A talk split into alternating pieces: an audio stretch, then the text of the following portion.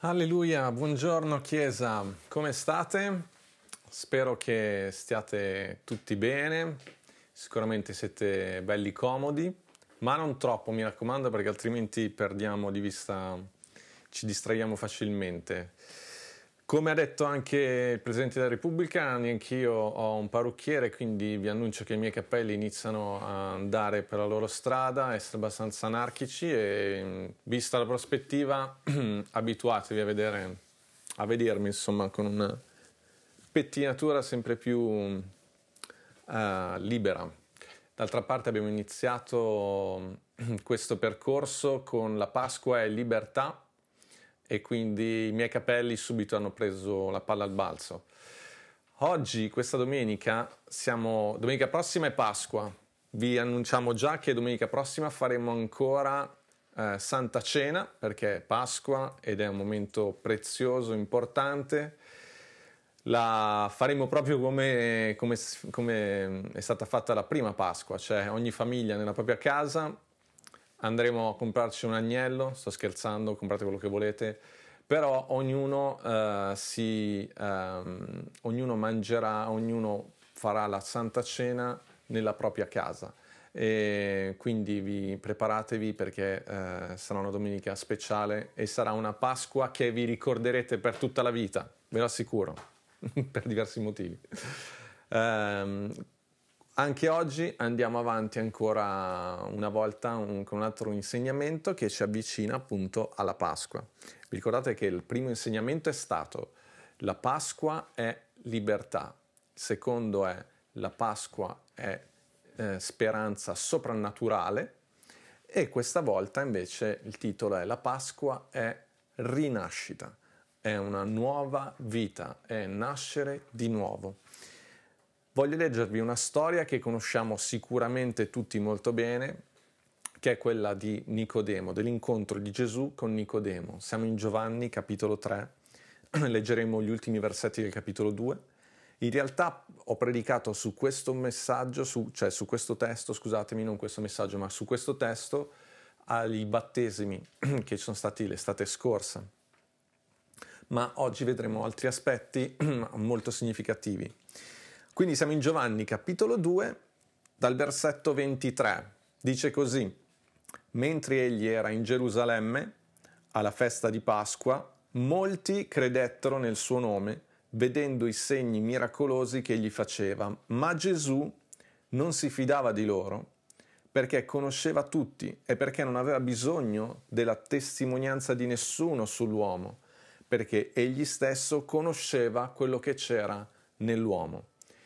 È importante leggere, ricordatevi che la divisione dei capitoli non è, eh, è stata successiva alla redazione dei, dei, Vangeli, è importante leggere questi versetti conclusivi del capitolo 2 perché in realtà nella, nel racconto di Giovanni quasi sicuramente lui intendeva eh, far partire questo racconto di Nicodemo già da questi versetti. Gesù a Gerusalemme, una delle cose che mi colpisce sempre nella lettura di questo testo è che Gesù incontra queste persone, queste persone credono, vedete abbiamo letto, vedendo i segni che egli faceva, credettero nel suo nome, eppure Gesù eh, ha, qualcosa di, di, di, eh, ha qualcosa da dire a queste persone, perché eh, nello stesso tempo dice che non si fidava di loro. È interessante questo credere nel suo nome, ma Gesù non si fida di loro quasi a dire che la nostra fede, la fede matura, la fede quella che eh, produce qualcosa nella nostra vita, non è semplicemente quella nel credere in qualcosa di soprannaturale, di qualcosa di un evento anche straordinario, ma veramente la fede eh, diventa una relazione proficua nella nostra vita nel momento in cui non siamo soltanto noi a credere in Lui, ma è Gesù che può fidarsi di te, Gesù che può fidarsi di ciò che c'è nel tuo cuore. E questo sguardo di Gesù che va oltre la superficie ma va in profondità. E questa, eh, questa immagine non parla soltanto a persone che magari non hanno eh, non credenti o che magari per la prima volta ascoltano il messaggio della fede, ma a me parla, parla proprio personalmente, mi mette sempre in discussione.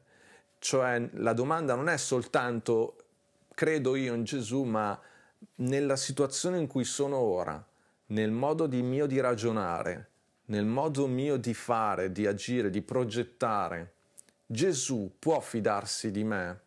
Gesù, quello che c'è dentro di me, proprio nel profondo, nel mio cuore, vedete lo sguardo di Gesù, di Gesù va sempre in profondità, interroga la parte interiore della nostra vita.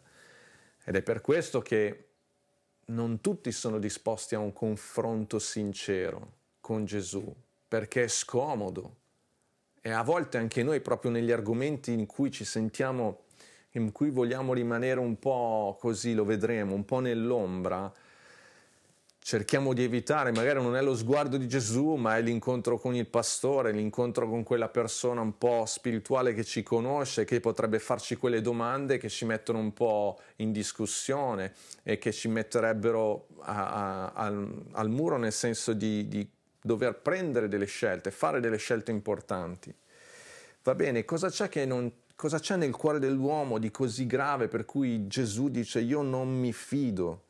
È, è, una domanda che immediatamente viene posta in questo, in questo, racconto. E la cosa straordinaria è che subito il capitolo 3, versetto 1, capite come sono legati questi, questi passaggi, dice, allora il versetto 25 finisce dicendo um, che non, non aveva bisogno della testimonianza di nessuno sull'uomo perché egli stesso conosceva quel che c'era nell'uomo. E il versetto 1 inizia dicendo c'era tra i farisei un uomo chiamato Nicodemo, sta parlando proprio di uno di quel di quel eh, gruppo lì, di quella categoria lì di persone. Nicodemo rappresenta tutti noi quando stiamo in quella condizione e dice chiamato Nicodemo, uno dei capi dei giudei. Era una persona religiosa, era una persona che conosceva la parola e le scritture. Egli venne di notte sottolineate questa parola, di notte da Gesù e gli disse, Rabbi, noi sappiamo che tu sei un dottore venuto da Dio perché nessuno può fare questi miracoli che tu fai se Dio non è con lui. Sapete, non so come mai, ma in queste mattine eh, mi sveglio molto presto. Infatti ho già sonno, adesso appena finisco vado a letto. Scherzo, eh, non vado a letto ma ho veramente sonno. Ma il, svegliandoti presto vedi, hai la possibilità di vedere l'alba e, ed è molto interessante vedere fuori dalla finestra come proprio dal buio completo piano piano venga fuori la luce, però prima che ci sia il sole e la luce piena c'è il momento proprio delle ombre in cui tutto sembra un po' grigio. Qui si sta parlando di un uomo che va di notte da Gesù ed è interessante anche questa come immagine perché la notte, va bene, parla di tenebre, però la notte parla anche di un tempo di silenzio e lo sappiamo bene cosa vuol dire silenzio in, questo, in questi giorni, ma è anche il tempo in cui è più facile studiare, meditare, riflettere, meditare nel senso profondamente perché non ci sono distrazioni. Eh, e, e, questo, quindi questa figura proprio Nicodemo è una figura ambigua da questo punto di vista, però è anche una bellissima immagine perché è come essere a teatro e tutto il fondo è nero, tutto il fondale è nero, tutto, luci tutte spente, ci sono soltanto queste due luci che vanno su questi due personaggi, uno è Nicodemo e l'altro è Gesù. Ricordatevi, tutta questa scena inizia nel buio, ma non finirà nel buio. Nicodemo inizia a parlare Gesù, a Gesù e dice noi sappiamo che siccome tu hai fatto certe cose, secondo i nostri metodi, le nostre logiche, tu sei un uomo che viene da parte di Dio. Qui c'è subito un'immagine importante, un insegnamento che, che segue un po', è una traccia un po' tutto il percorso, in cui chiaramente Nicodemo cerca di classificare Gesù secondo i suoi schemi mentali. Questo è un rischio che tutti quanti noi corriamo tutti in Italia conosciamo chi è Gesù, il rischio è sempre quello di inserire Gesù nella nostra vita, ma senza che Gesù porti realmente cambiamento, senza che Gesù compia in noi ciò per cui lui è stato mandato e che rimanga lì senza scomporci nulla. Nicodemo dice tu sei un uomo venuto da Dio perché nessuno può fare i segni che fai tu e lo rinchiude lì. Noi sappiamo che tu sei così, ma è un uomo, rimane lì in quella categoria, ma Gesù è molto di più. Se per te Gesù è semplicemente la persona che ha fatto del bene all'umanità e che nessuno l'ha compreso e che quindi è un po' eh, così un un, un, uomo che ha fatto delle cose, un profeta che poi non è stato compreso, ehm, mi spiace, Gesù è molto, non è che mi spiace, sono qui per dirti che Gesù è molto di più di questo.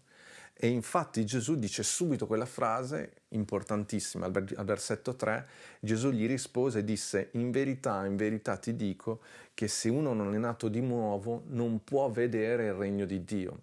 Vedete come Gesù subito scompone, vuole cercare di, di mettere a disagio Nicodemo, ma anche per scuoterlo.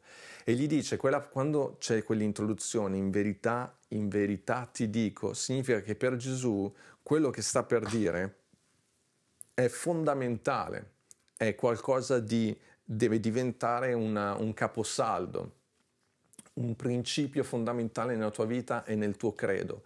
E Gesù dice, in verità, in verità ti dico che se uno non è nato di nuovo, e qui già ti scompone tutto, vedete come ti scompagina tutto, vedete che differenza tra il noi sappiamo, immaginate proprio questa pesantezza, questo carico di questi dottori, di tutto quello che, di tutti questi schemi mentali, di tutta la, la sapienza umana e la nascita di un bambino. Sono due cose proprio completamente all'opposto. L'una è frutto dei nostri sforzi, del nostro cercare di capire, l'altro è un evento che è frutto proprio dell'amore, della, della grazia ed è un atto che, che, che, un bambino non decide neanche di per sé, la nascita è sempre un, un dono. E, e, veramente Gesù sta dicendo se tu non nasci di nuovo non puoi, scusatemi, non puoi vedere, non puoi vedere le cose dello Spirito. Ci sono proprio due categorie completamente diverse. Però notate questo, che Gesù, dicendo in verità, in verità ti dico, mostra il suo cuore verso Nicodemo, perché anche se Nicodemo va con tutta la sua uh, arroganza o comunque da sbagliando completamente approccio, Gesù lo prende lo stesso sul serio. Ovunque tu sei, qualunque noi possiamo avere le nostre idee più strampalate, ma Gesù è serio con te, ti sta prendendo sul serio, sta prendendo sul serio i tuoi problemi, i tuoi dubbi, le tue paure e ti sta venendo incontro e da lì cerca di, di mostrarti una nuova via. Vi stavo dicendo l'espressione nascere di nuovo, anche questo è, è veramente, eh, può essere interpretato in due modi diversi e, ed è questo il, il motivo di questo racconto. C'è qualcosa che tu puoi capire a livello umano e c'è qualcosa che tu puoi capire soltanto attraverso lo spirito. Questo nascere di nuovo, per esempio, è una parola che può voler dire sia di nuovo ma anche dall'alto. E quindi Gesù stava dicendo non soltanto che devi rinascere, nascere di nuovo, ma che questa nascita deve avvenire dall'alto, dal cielo. È un avverbio quello che dipende dal contesto. Per esempio la cortina del Tempio si squarciò dall'alto e viene, viene usato questa parola. Significa proprio che è qualcosa che viene dal cielo. E questo... Um, questo fraintendimento va ancora avanti. Eh, poco dopo lo vedremo, Gesù dirà a Nicodemo, ciò che è nato dalla carne è carne, ciò che è nato dallo spirito è spirito. In questi giorni stavo leggendo un libro eh, sulla meditazione e in questo libro c'è un, c'è un esempio molto, molto, illuminante, questa parola poi calzante proprio su questo esempio, e dice, e racconta questo, dice, a volte siamo come degli uomini che entrano in una biblioteca per leggere i libri. In questa biblioteca ci sono tutti e 66 libri della Bibbia, ma in questa biblioteca è buio pesto e tutto, non c'è assolutamente neanche un filo di luce. E noi raggiungiamo i libri, apriamo i libri e cerchiamo di leggerli, ma non riusciamo perché è completamente buio. Quello che Gesù sta dicendo a Nicodemo è da, da, con la tua sapienza umana sei completamente al buio, hai bisogno di qualcosa che viene dall'alto, dal cielo, che illumina la lettura di quel testo, che illumina la realtà, che illumina anche le parole che io ti sto dicendo. Se noi cerchiamo di capire solo con le nostre capacità naturali e di inquadrare Dio secondo i nostri schemi, non ci capiremo nulla perché Dio è molto più grande. È come cercare di, di, di, di mettere, in, mettere, a posto un, eh, o di costruire un razzo spaziale con i, i, mattoncini del Lego. Sono due schemi che non c'entrano niente. Con i Lego capisci delle cose, puoi fare delle cose, ma è, un razzo è tutta un'altra cosa. Noi con i nostri schemi mentali umani possiamo capire delle cose, ma dobbiamo renderci conto che Dio è più grande, cioè è, è qualcosa che noi non, non possiamo averne l'intuizione ma sempre grazie all'aiuto dello Spirito Santo, sempre una, un atto in cui è Dio che ci viene incontro e noi dobbiamo essere aperti a riceverlo, a ricevere quello che Dio vuole dirci. Um, e sapete, questa storia va avanti, al versetto 4 dice Nicodemo gli disse come può un uomo nascere di nuovo quando è vecchio? Puoi entrare una seconda volta nel grembo di sua madre e nascere? Vedete, Nicodemo è legato all'interpretazione del di nuovo come nascere una seconda volta, ma non capisce che Gesù invece sta parlando che è un qualcosa che viene dall'alto. E Gesù gli ripete ancora, in verità, in verità ti dico che se uno non è nato d'acqua e di spirito, non può entrare nel regno di Dio. Prima ho detto non può vedere, adesso dice non può entrare. Ciò che è nato dalla carne è carne, ciò che è nato dallo spirito è spirito.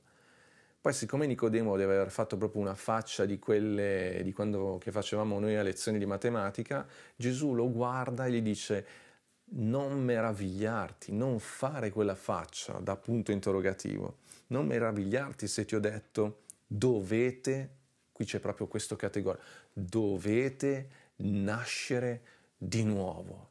E poi gli dice, il vento soffia dove vuole, tu ne odi il rumore, non sai da dove viene, non sai dove va. Così è chiunque è nato dallo Spirito. Allora questa nuova nascita è spirituale. Gesù sta cercando di, di essere chiaro con Nicodemo. Però notate una cosa, quando dice dovete, dovete nascere di nuovo, non è un dovere di qualcosa che tu puoi fare. Perché come fai a nascere? Nessuno di noi ha stabilito di, di nascere. Quello che abbiamo fatto, alla fin fine, è abbracciare la vita che ci è stata data. È la stessa cosa con Dio. Nessuno può determinare la nuova nascita di nessuno. Questo è frutto dell'amore di Dio per noi, di Dio Padre, Dio Figlio, Dio Spirito Santo per noi.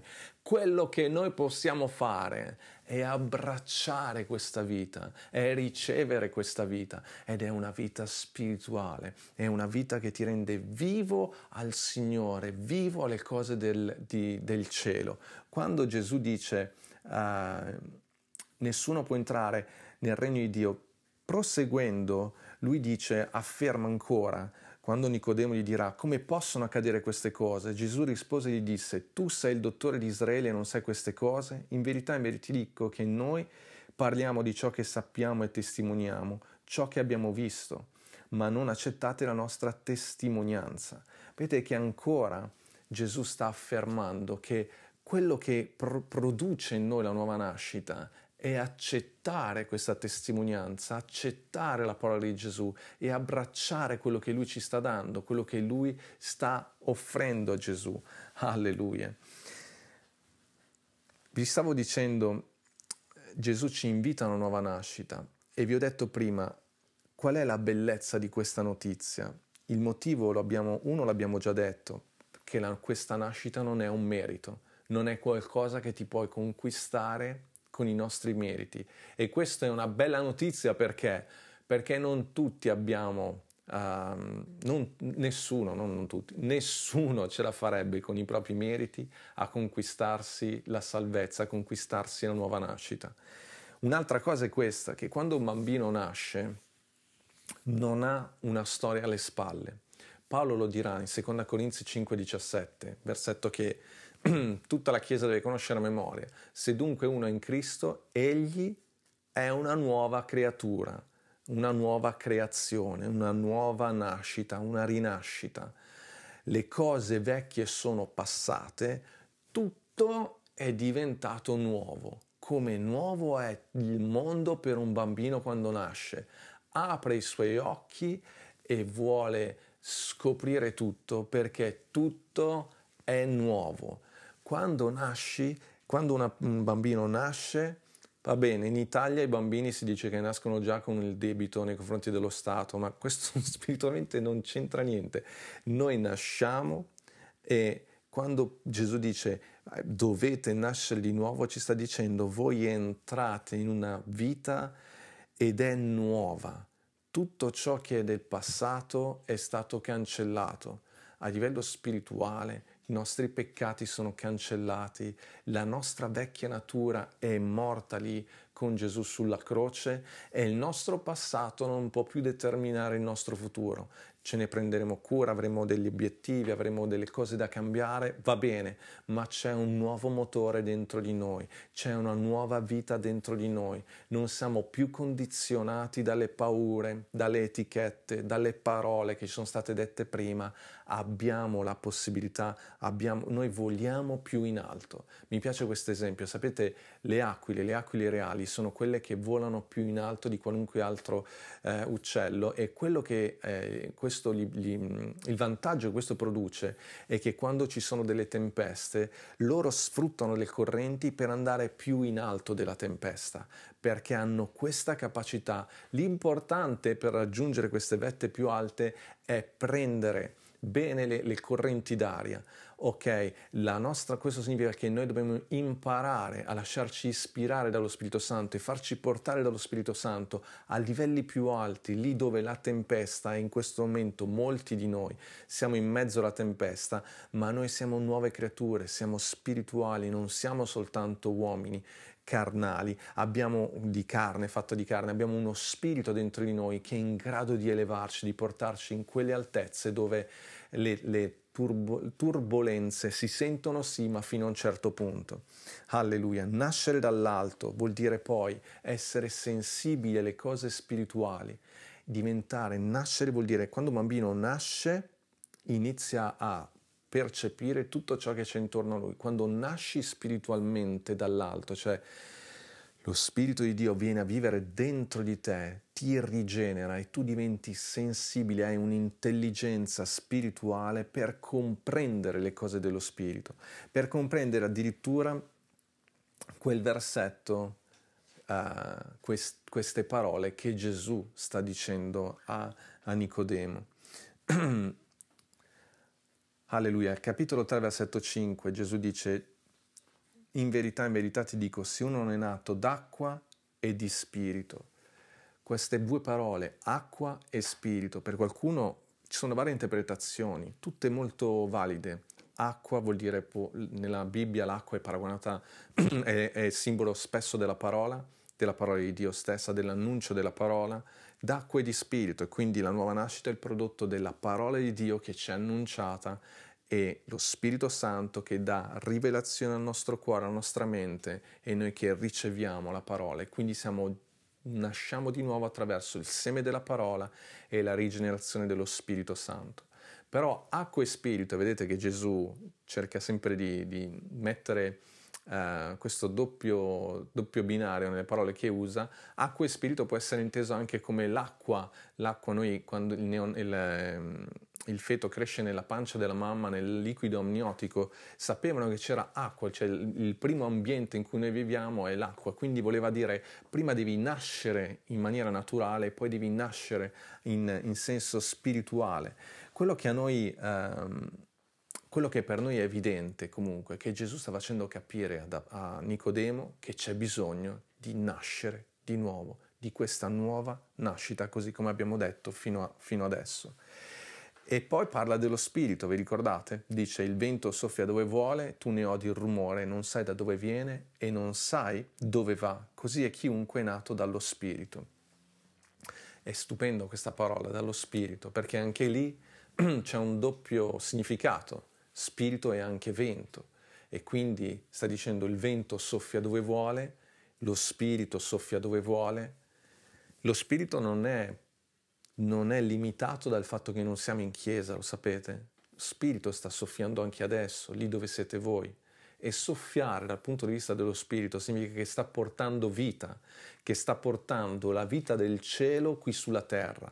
Quando lo spirito soffia significa che è la benedizione di, del cielo, è l'atmosfera del cielo, come quando apriamo le finestre, entra il vento primaverile, porta questa dolcezza nelle nostre case, ecco lo Spirito porta il prodotto del cielo, porta i semi del cielo, porta la bellezza del cielo, il profumo del cielo. Alleluia. Versetto 9, Nicodemo rispondendo gli disse, come possono accadere queste cose? È un po' testone Nicodemo, ma grazie a Dio che ha fatto queste domande e così noi abbiamo le risposte. Gesù rispose e gli disse, tu sei il dottore di Israele e non sai queste cose. Ricordate che avevamo iniziato con noi sappiamo e Gesù lo porta a dire, a fargli comprendere, tu sei dottore ma non sai, non sai queste cose e gli dice in verità, in verità ti dico che noi parliamo di ciò che sappiamo e testimoniamo ciò che abbiamo visto, l'abbiamo letto poco fa, ma voi non accettate la nostra testimonianza. Qui è come se stesse già parlando la Chiesa, però Gesù che sta dicendo, io ti sto parlando di cose del cielo, hai bisogno semplicemente di aprire il tuo cuore e di ricevere questa testimonianza. Il testimone è colui che parla di cose che lui ha visto e, cui, e, e, e che chi ascolta non ha potuto vedere perché non era presente.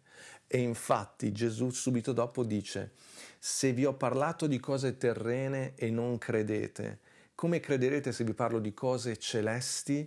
Or nessuno è salito in cielo se non colui che è disceso dal cielo, cioè il figlio dell'uomo che è nel cielo. Gesù sta dicendo, io vi sto parlando di cose, vi ricordate l'esempio di prima, di cose molto più grandi, molto più grandi. A livello umano, con il nostro piccolo cervello, non possiamo capirle. Però ve le sto testimoniando, Dio non ci ha lasciato senza una testimonianza, Dio non ci ha lasciato senza l'opportunità di agganciarci a quello che c'è in cielo. Noi siamo creati immagine e somiglianza di Dio. Dentro di te, dentro di me, il nostro spirito ci sta testimoniando che quello è vero, che quello che stiamo dicendo, che Gesù ha detto, è vero ed è sta a noi la libera scelta di ricevere questa testimonianza. Poi dice una cosa importante Gesù, versetto 14, e come Mosè innalzò il serpente nel deserto, così bisogna, ancora questa parola, bisogna che il figlio dell'uomo sia innalzato. Se è vero che bisogna che l'uomo nasca di nuovo, bisogna anche che Gesù vada sulla croce, sia innalzato, affinché chiunque crede in lui non perisca, ma abbia vita eterna, poiché Dio ha tanto amato il mondo che ha dato il suo unigenito figlio affinché chiunque crede in lui non muoia, ma abbia vita eterna. Qui Gesù fa riferimento a un episodio del libro dei numeri che gli ebrei conoscevano abbastanza bene, per noi magari ci sfugge un attimo, ma è l'esperienza in cui il popolo di Israele è già, è già uscito dal, dall'Egitto, è in viaggio nel deserto, la situazione si fa molto pesante, vivono di manna praticamente che ogni giorno Dio gli, gli procura, però sono un po' smarriti perché il deserto è un luogo di silenzio in cui non puoi fare nulla, devi solo aspettare. Vi ricorda qualcosa? Non lo so. Devi solo aspettare perché sei lì, fermo.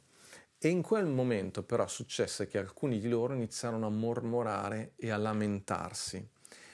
E quello che accadde è che dei serpenti, la parola di Dio dice che, che Dio mandò dei piccoli serpenti che mordevano i, i, eh, gli israeliti e molti di loro sono morti. Ora siamo nell'Antico Testamento, siamo, dobbiamo essere chiari su questo. Nella sua misericordia Dio voleva far comprendere al popolo la gravità di quello che stavano facendo perché si stavano lamentando e si stavano, e stavano mormorando su Mosè e soprattutto quello che stavano facendo, stavano, cer- stavano addirittura alcuni di loro guardando indietro in Egitto, pensando che probabilmente l'Egitto era un posto migliore di quello che stavano vivendo in quel momento con Dio che li stava guidando verso la terra promessa e stavano mettendo in dubbio la cura di Dio. Ora, perché l'immagine dei serpenti? Perché, come vi ho detto domenica scorsa, è lui quello che vuole farci cadere in questo tranello. e Dio in quel modo non stava facendo altro che mostrare a Israele, aprire i loro occhi e dicendogli, state dando spazio al nemico. Fate attenzione perché se fate così non, non, non accadrà altro che farvi del male, perché quei pensieri vi mordono, quei dubbi vi strappano la vita. Fate attenzione. E Dio poi non li ha abbandonati lì. Poi gli ha detto a Mosè, costruisci un serpente di bronzo e mettilo su una, una, un'asta e innalzalo. E chiunque viene morso dai serpenti, se guarda quel serpente, verrà salvato. E quella è un'immagine straordinaria di Gesù che deve essere innalzato e Gesù lo fa capire lì, ce lo fa capire proprio in questo contesto. Guardare quel serpente, oggi noi guardiamo la croce naturalmente, A, ogni volta che, che vi vengono dei dubbi, ogni volta che vi vengono dei pensieri negativi, volgete, guardate, volgete il vostro, il vostro sguardo spirituale naturalmente all'esempio più luminoso di amore, di cura, di protezione di Dio nei nostri confronti. Io ve lo ripeto, ve l'ho sempre insegnato, grazie a Dio che ve l'ho insegnato tante volte prima che accadesse quello che stiamo vivendo noi. Dio non manda le malattie, Dio non manda questi problemi nel mondo, Dio non è l'autore non è colui che ha mandato questo virus perché dobbiamo espiare chissà quale colpa. Le colpe, la colpa il peccato è nel, nel, nell'uomo, ma quel peccato è stato messo sulla croce di Gesù ed è a Lui che dobbiamo guardare per essere liberati. Liberati non soltanto e non principalmente dal virus in sé fisico, ma da quel virus spirituale che ci vuole far credere che Dio ci abbia abbandonato e che sia quasi meglio tornare indietro. Fate attenzione, noi stiamo andando avanti, stiamo camminando nelle vie di Dio, stiamo cam- correndo una corsa importante e il premio che ci aspetta è davanti. E ogni volta che, ci, che un, un, un, serpentello vuole venirci a, a rubare la gioia, la pace, la sicurezza, guardate alla croce e guardando alla croce dal basso verso l'alto, perché devono alzare gli occhi, oltre la croce c'è il trono, c'è il cielo, c'è Gesù che è in piedi e sta facendo il tifo per noi e che sta pregando per noi, intercedendo per noi. Noi ci rivolgiamo a Lui e mentre Lui guarda verso il basso, verso di noi, Lui ci vede attraverso quella croce e vede che il sangue di Gesù ci ha purificato da ogni peccato. Gloria a Dio è un'immagine gloriosa. Alleluia, un'immagine gloriosa. Grazie a Dio per Nicodemo che ha fatto queste domande.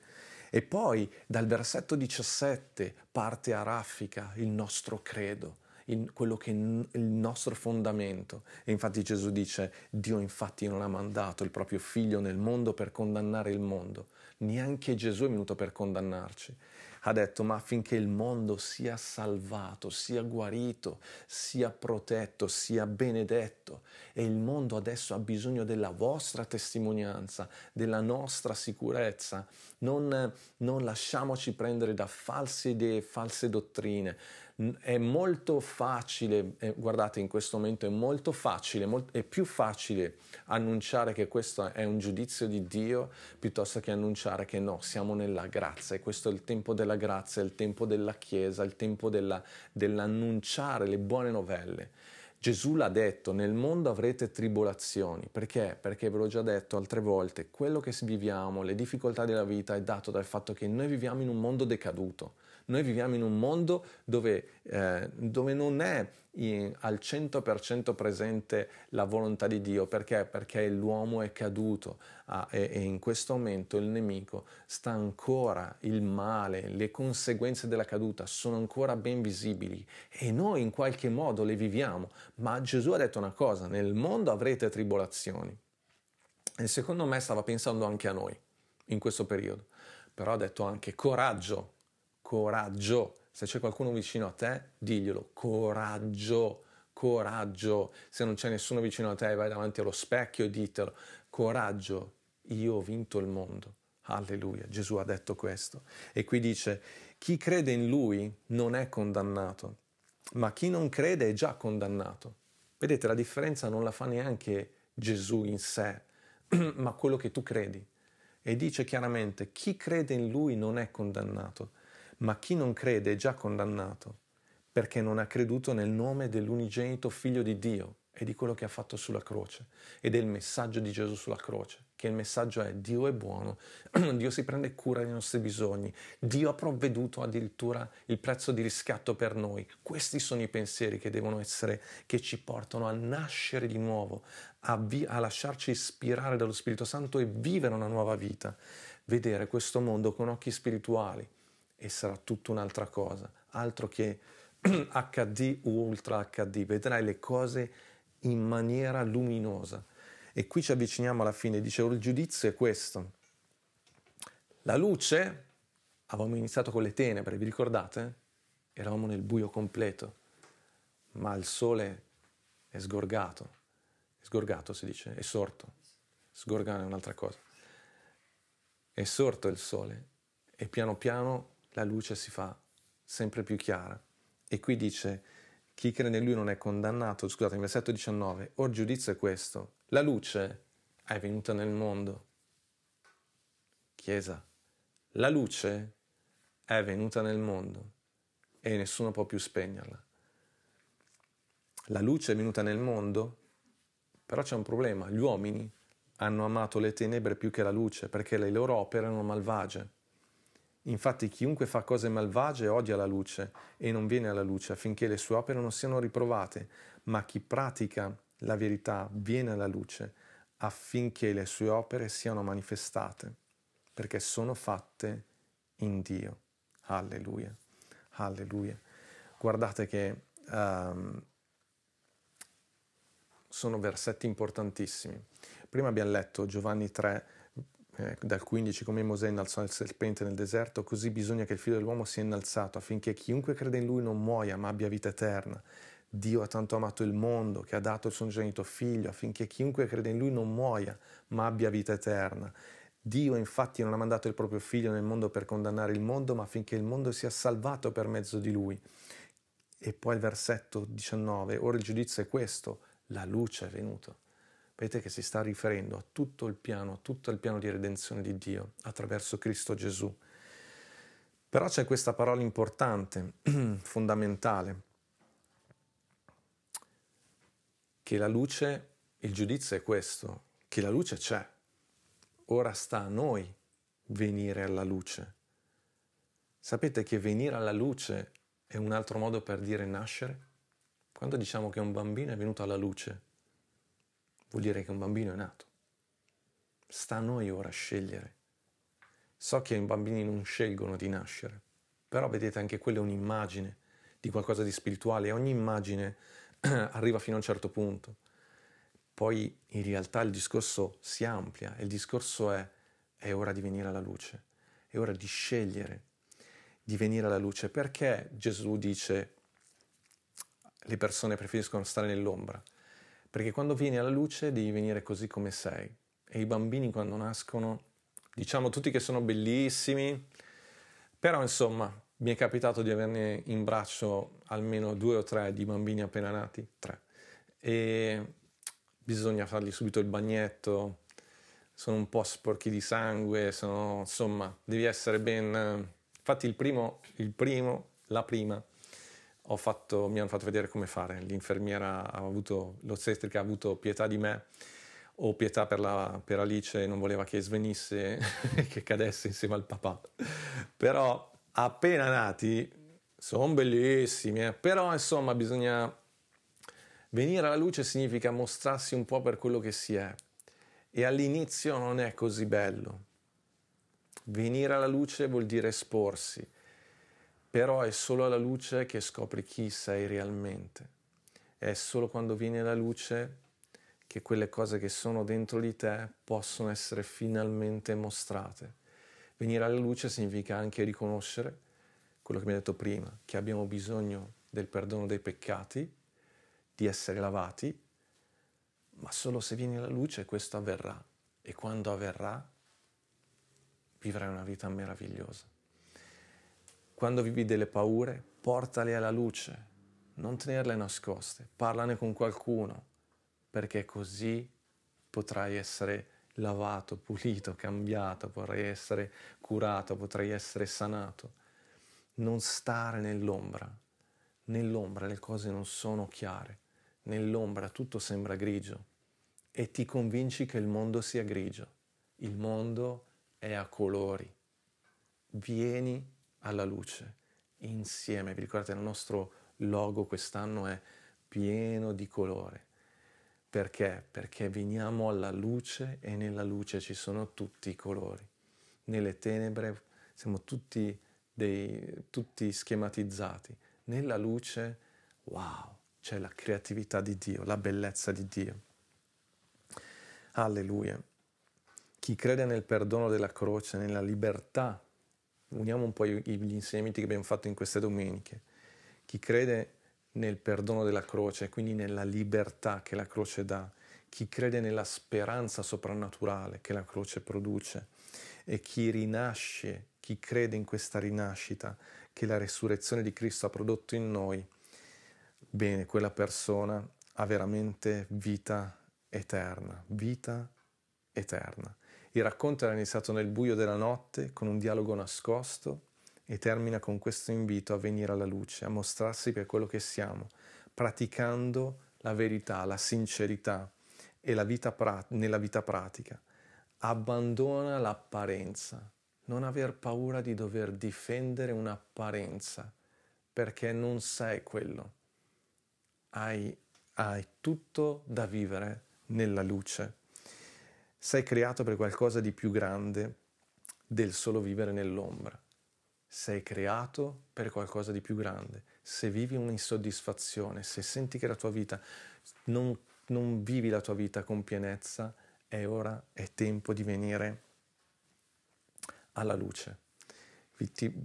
Questa domanda è importante. Non riconosci dentro di te il grande bisogno di ricevere il perdono per tutti i peccati e per essere sgravato dal peccato? Non riconosci che vivere nel buio, cioè nelle maschere, nella finzione, nella dissimulazione di quel malessere interiore che continua a contaminare in maniera negativa ogni tua azione, parola relazione, ecco che tutto questo non ti sta facendo vivere bene, realmente, pienamente? Gesù ti sta dicendo vieni alla luce e questa è la nostra libera scelta. Gesù non è venuto per condannare, ma semplicemente per dirci, se vuoi una vita diversa, è possibile. Se lo vuoi, una vita diversa è possibile.